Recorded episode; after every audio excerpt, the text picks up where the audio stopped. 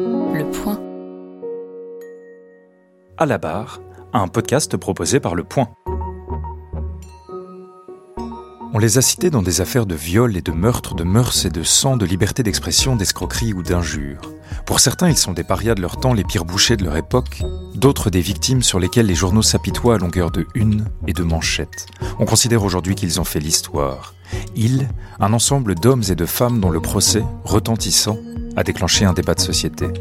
Madame, monsieur, merci de vous avancer à la barre. Épisode 4 Le combat d'un juge. Le, droit est, un combat euh, permanent et quand je dis combat, ça ne veut pas dire euh, militance, je suis là pour obtenir ça, mais on est au milieu de dialectique et c'est jamais, euh, jamais apaisé. Même quand on apaise, c'est un, c'est, un combat d'apaiser. Hein. Vous ne connaissez pas sa voix. Il s'agit d'Étienne Rigal, qui, avant de devenir le personnage principal du roman d'Emmanuel Carrère, D'autres vies que la mienne, était un petit juge. Je le dis sans aucune animosité, Étienne représente ce que de nombreuses personnes détestent, une justice qui n'a pas peur de faire entrer les sentiments dans le prétoire. Dix ans après la sortie du roman, nous l'avons rencontré. Mais avant de vous faire écouter cet entretien singulier avec un jugeur du commun, petit retour au cinéma.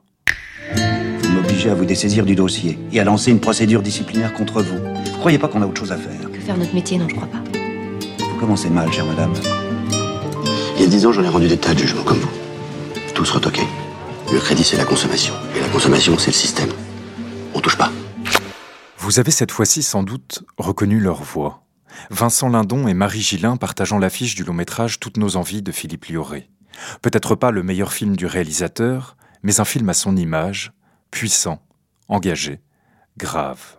Car le film, adaptation du roman d'Emmanuel Carrère D'autres vies que la mienne, est inspiré d'une histoire vraie, celle d'Étienne Rigal, juge d'instance. De nombreux écrivains, dont l'auteur, considèrent ce livre comme le plus réussi, et posent la question, celle que tout le monde se pose quand on s'intéresse à la justice. À quoi sert un juge? À faire respecter la loi, à appliquer bêtement le droit, à trancher des conflits, ou au contraire, à prendre parti, à rééquilibrer la balance du plus faible contre le plus fort, à mener des combats que lui seul puisse mener pour davantage d'égalité, à utiliser sa subjectivité et sa conscience pour gommer les fractures sociales. Le débat a toujours empoisonné la justice, accusé d'abriter des juges rouges, idéologisés, politisés, prêts à faire dire n'importe quoi aux textes qui régissent nos quotidiens. L'histoire de d'autres vies que la mienne et de toutes nos envies est celle-ci.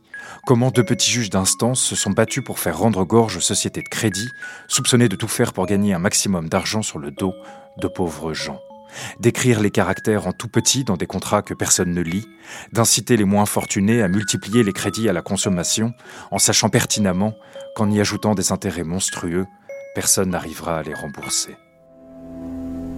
D'un seul coup, j'ai vu l'histoire que je pouvais raconter avec ça, en changeant tout. Je suis parti là-dessus, euh, avec Emmanuel Courcol, on a écrit pendant, pendant presque un an. Ça me faisait peur, parce qu'il y avait beaucoup de juridique et tout, mais je me suis dit, mais oui, non, ça, parle effectivement un petit peu de ça, mais ça parle beaucoup de la vie des gens, quoi. Et donc, euh, bah, de la mienne. Je me souviens avoir lu le scénario, et à la fin du scénario, je l'ai appelé, j'étais en larmes. il était très ému. C'est ça les raisons pour lesquelles je fais un film. Étienne et Juliette, les héros d'Emmanuel Carrère, ne sont pas présidents d'assises, ils ne sont pas procureurs ou avocats pénalistes. Il n'y a jamais un journaliste dans leur salle d'audience, pas un compte-rendu de leur procès en une du Monde ou du Figaro. Ils sont des inconnus et c'est précisément ce qui a plu à Carrère, comme il l'explique. Le juge d'instance, c'est vraiment, c'est ce qu'il y a de moins glamour dans la justice. Enfin, vraiment, c'est pas, euh, c'est, pas les assises, c'est pas, c'est pas les, assises. Il y a, y, a, du théâtre, il y a un cérémonial, c'est passionnant, ça passionne tout le monde d'ailleurs. Euh, les, trucs d'instance, c'est vraiment des, des, dégâts des eaux, des, des, querelles mitoyennes, des choses comme ça. Enfin, c'est vraiment le, le, le, le rez-de-chaussée de, de la justice. Les deux juges d'instance vont se lancer dans ce combat juridique et très technique pour une meilleure protection des consommateurs, jusqu'à obtenir contre vents et marées, contre le dénigrement de leurs collègues, contre les décisions mauvaises de la Cour d'appel qui s'accumulent sur leur bureau, une décision inespérée. Emmanuel Carrère l'écrit, Étienne et Juliette sont, dans les années 90, de petits David affrontant le Goliath du crédit. Ils se font qualifier de Robespierre par leur père, de juges rouges, sont durement critiqués par la doctrine dans les ouvrages d'Allos de référence. Mais pour eux, ajoute l'écrivain, il y avait une façon de saigner les gens qui n'était pas seulement immorale, mais illégale. Ils vont fouiller le moindre document, le moindre plan de remboursement à la recherche d'un corps d'écriture trop petit, d'une formule ambiguë, comme ce tract publicitaire qui parlait d'emprunter de l'argent gratuitement, alors qu'au dos de la feuille en tout petit figurait le taux d'intérêt, 17%. Étienne et Juliette essayaient, écrit encore Carrère, d'arranger les affaires au cas par cas, sans théorie juridique, sans se soucier de faire jurisprudence. Il y avait quelque chose de charnel et de voluptueux dans leur façon de faire du droit ensemble. Ils aimaient tous les deux le moment où se découvre la faille jusqu'au jour, en 2002, où les petits juges vont obtenir une grande victoire. La Cour de justice des communautés européennes permet aux magistrats de soulever d'office des irrégularités. L'évolution est capitale. Alors que jusqu'à présent, les surendettés restaient dans leur mouise sans avoir les moyens de s'attacher les services d'un avocat, les juges pourront désormais faire valoir leurs droits devant un tribunal face aux sociétés de crédit, dès lors que des litiges leur sont soumis. Le délai de deux ans, au-delà duquel les surendettés n'avaient plus le droit de contester les contrats, saute lui aussi. Toutes nos envies, il y a quelque chose qui visite, qui poursuit sur la fonction de l'homme, sur la, sur l'honnêteté, sur le courage. J'en connais pas beaucoup d'acteurs hein, qui ont fait euh, lire euh, le film de Lioré et qui disent non, non, moi je vais pas le faire. Mais non, j'ai immédiatement eu envie d'être le juge. Nous avons décidé d'en savoir plus sur Étienne, le héros, il n'aime pas ce mot, vous allez le voir, du livre d'Emmanuel Carrère. Alors, je préfère toujours qu'on dise personnage plutôt que héros, parce que c'est quand même un peu plus euh, neutre et plus facile à vivre. Après avoir exercé plusieurs fonctions, y compris en tant que juge d'instruction dans divers tribunaux, Étienne est revenu à ses premiers amours, le droit de la consommation. Il l'enseigne désormais à l'École nationale de la magistrature, qui lui a ouvert ses portes. Nous l'avons croisé dans un bistrot du 10e arrondissement de Paris, tandis qu'il dispensait une formation de quelques jours à des magistrats déjà en poste.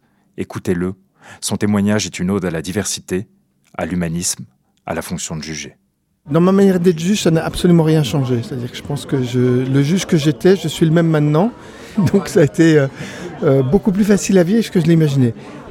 Vous, avez fait œuvre de, jurisprudence avec, euh, avec euh, votre, votre combat contre, le, contre le, surendettement. Vous avez été guidé par quoi à l'époque? Évidemment qu'il y avait le souci de, de, la protection du consommateur, mais il y avait aussi quand même un aspect de recherche juridique, un aspect de faire avancer le droit, euh, qui était très important. En ce qui me concerne, le moteur, ça a été la colère. Je ne pouvais pas supporter qu'on me dise euh, le droit se divise et donc ce que fait votre bras gauche quand vous êtes en correctionnel doit être différent de ce que vous faites de votre bras droit quand vous êtes euh, au civil. On exclut quand même à chaque fois plutôt les plus démunis, ce qui est quand même pas génial, alors qu'a priori le droit il est plutôt là pour les faibles.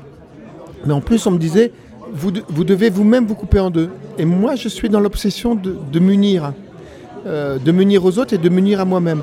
Ça ne veut pas dire que j'ai agi de manière colérique, c'est-à-dire que j'ai agi euh, sans réflexion, dans la précipitation, parce qu'on a pris le temps, on a réfléchi, on a travaillé en groupe, on a essayé d'être rigoureux.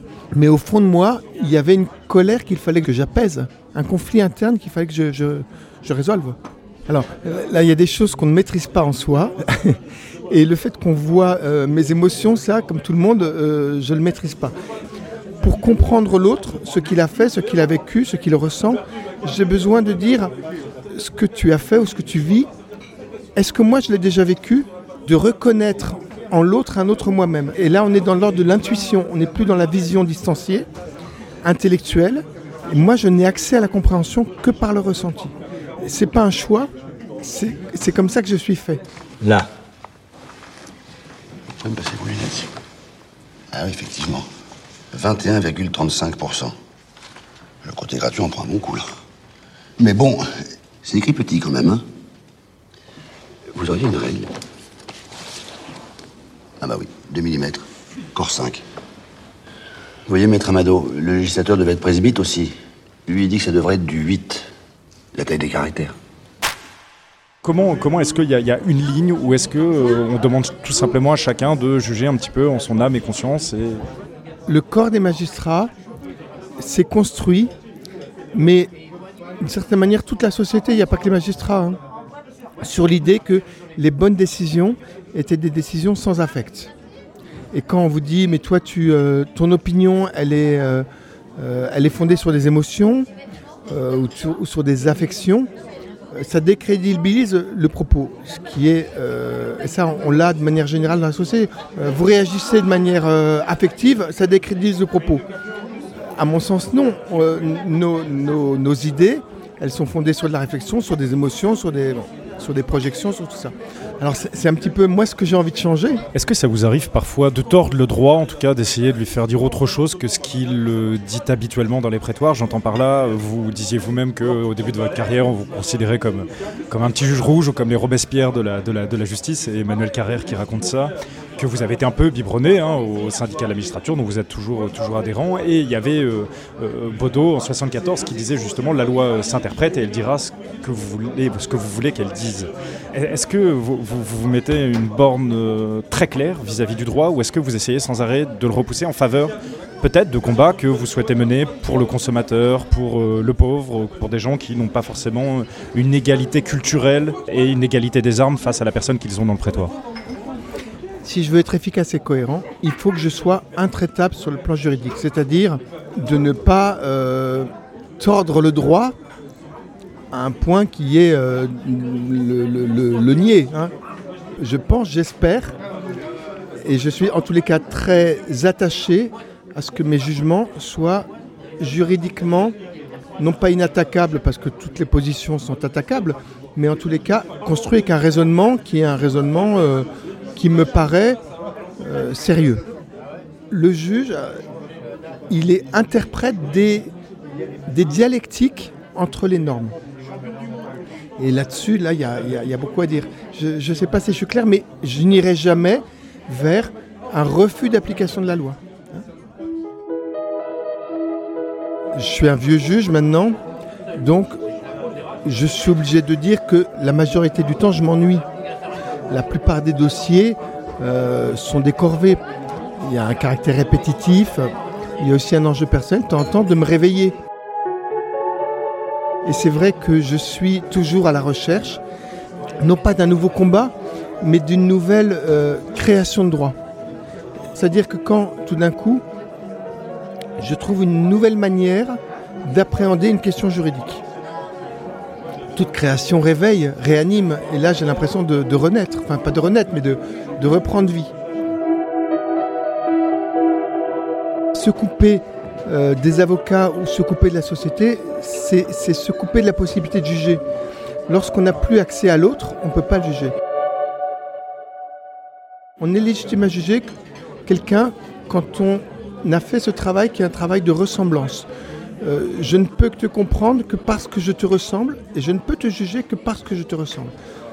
Il, me semble que la société vivra beaucoup mieux dans l'idée, évidemment, qu'on a dépassé euh, le temps où il y avait des notables. Je ne veux pas que les, magistrats soient des notables et, je ne veux pas aussi que ce soit une élite. Et l'idée, c'est au contraire de réunir et donc de s'affirmer comme euh, ressemblant plutôt que comme dissemblant.